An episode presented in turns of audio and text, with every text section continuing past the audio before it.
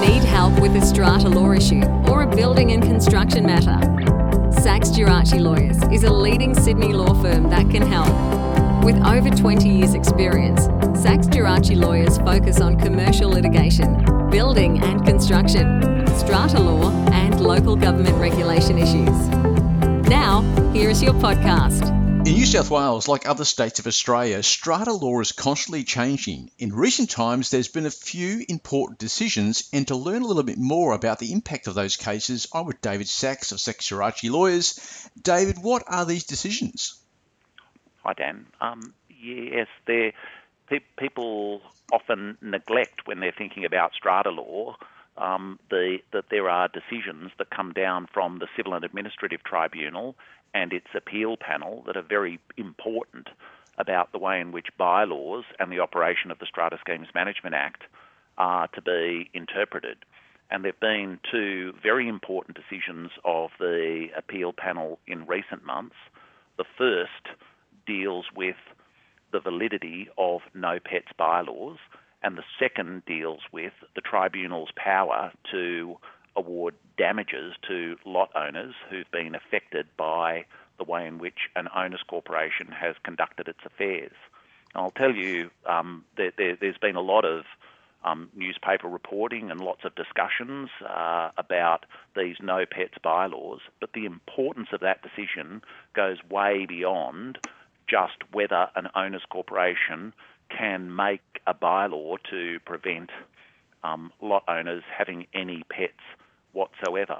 Because the importance of that decision is that it deals with a provision in the Strata Schemes Management Act that says that an owners corporation cannot have a bylaw that is oppressive, um, unreasonable, or unconscionable.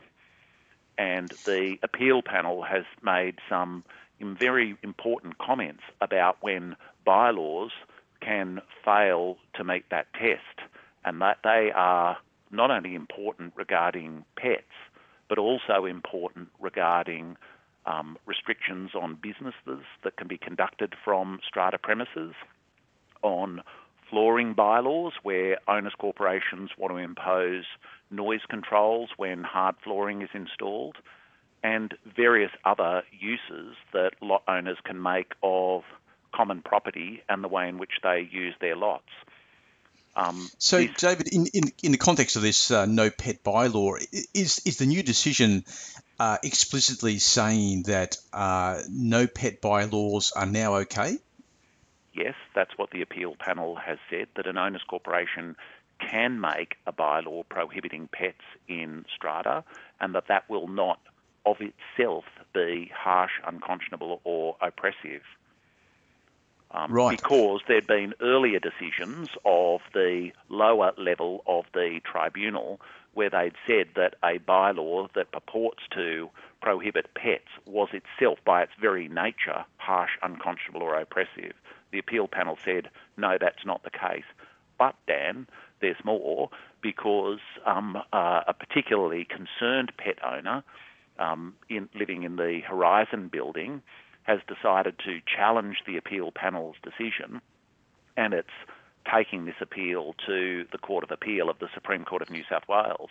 So we will, in due course, if this appeal is ultimately pursued all the way, and I, I, suspect it will if someone's prepared to pay tens of thousands of dollars to protect their right to have a pet, we will, in the next few months, maybe the next six to eight months have a decision of the Court of Appeal that will expound on these issues about whether an owners corporation can prohibit pets, and in particular, of, more broader interest, um, to what extent the harsh, unconscionable, and oppressive restriction um, applies, restricts an owners corporation's ability to make particular bylaws that meet the needs of its particular owners.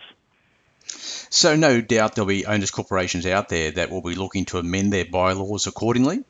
Yes, it's, it's a very it's a very touchy topic because whenever you get a group of people, there will be a range of views about the way in which noise should be managed, the way in which you know pet ownership should be managed, and um, in any community scheme, there's always an element of majoritarianism where people who reach a certain threshold of votes are able to make decisions which are imposed on other people, and other people who want to live in that community are bound to comply with them. I mean, in a way, it's the age-old story about how the law operates.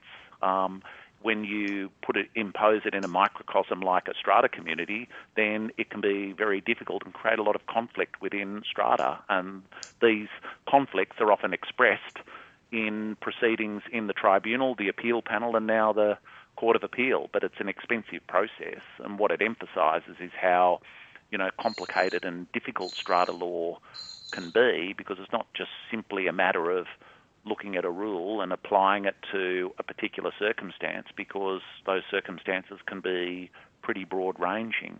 But look, there was another decision of the appeal panel that's also very important, which mm. is to do with when an owners corporation fails to repair and maintain the common property or doesn't do that properly, and a lot owner suffers damage to their lot, which is not you know, my, my rugs are, are, wet and I've had to throw them out, or my lounge got ruined, or my, the tiles have come off my bathroom floor. But where they're using the property for an investment and their tenant has demanded a reduction in rent, or their tenant has moved out and they find that the unit is unrentable, and they say that as a consequence of the owners' corporation's um, failure to repair and maintain, they've suffered financial loss.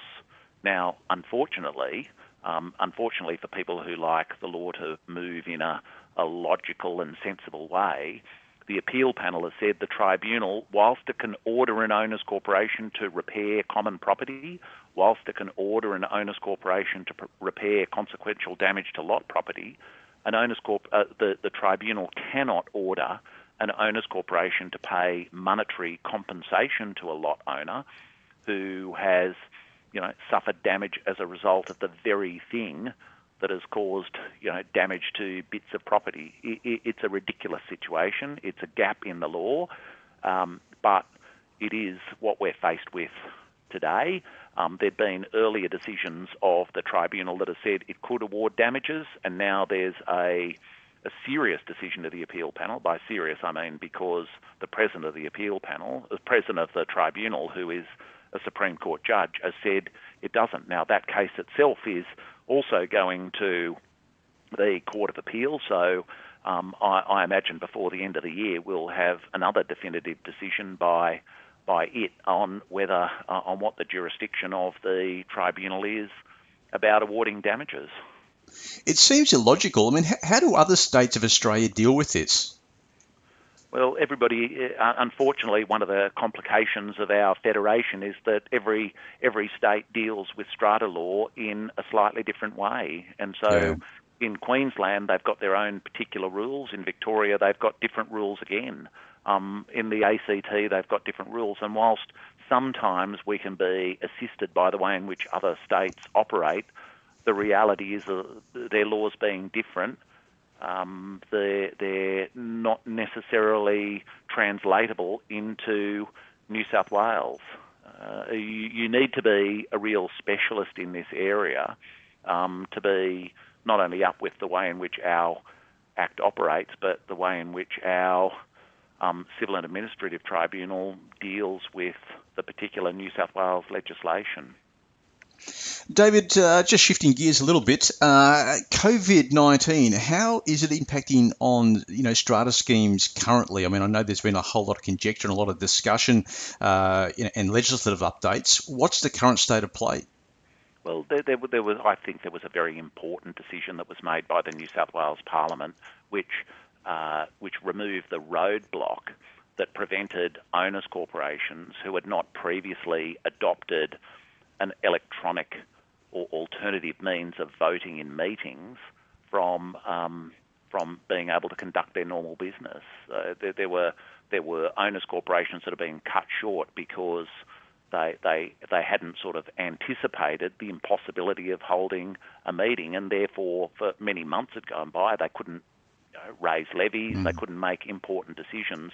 The the Parliament has stepped in now and amended the regulations to the Strata Schemes Management Act, and then have allowed all owners corporations to be able to conduct their meetings um, electronically or by voting by paper beforehand. Um, people can participate in meetings by video link or by telephone or sending their votes by email. And that's, that's a great relief, particularly for larger schemes that really can't um, you know, convene without breaching uh, social distancing regulations. And it just enables strata schemes who just need to get on with their day to day lives and operate in an mm. efficient way to keep doing that without being blocked by you know, a legal obstacle and the fear of making decisions in invalid meetings. Yeah, it just makes sense, doesn't it?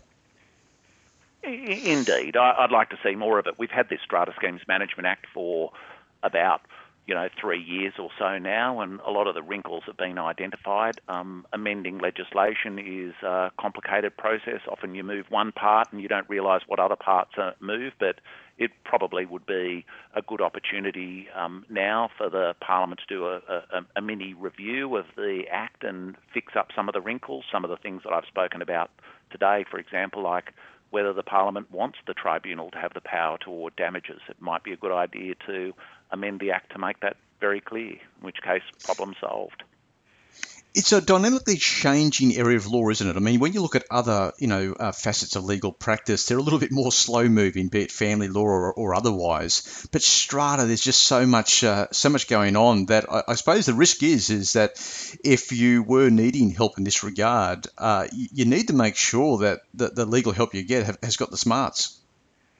Exactly. Uh, one of the particular features of working in the strata industry and working in strata law is that everybody's different and they're all people problems and mm. not everybody's problems or issues or conflict or dispute or whatever is the same because they're all different people living in a different building in a different environment with a different situation and you know what what what people need when they're trying to mash that into the way the law works is to get some realistic and straightforward advice about how the law applies to their particular circumstances and what the pros and cons of following a particular path are and what the risks and costs of doing that are. I mean, that's exactly what lawyers do. Sometimes we can provide a very clear answer, but often we can provide very clear guidance for people about how they want to deal with their problems and more particularly how they want to resolve their problems looking back on those cases, when you see two cases going to the Court of Appeal, Dan, it's a failure. So if people yeah, are, are, disputing yeah. things about pets and damages to the extent where they're running a full hearing in the tribunal, a full hearing in the appeal panel, yeah, and now they're going to run a full hearing in the Court of Appeal, that's very expensive litigation, and it's a failure of people being able to resolve their problems. David, thanks for joining me. Thanks, Dan. Thanks for listening. If you have any questions or need more information, simply call Sachs Gerace on 02 9331 5177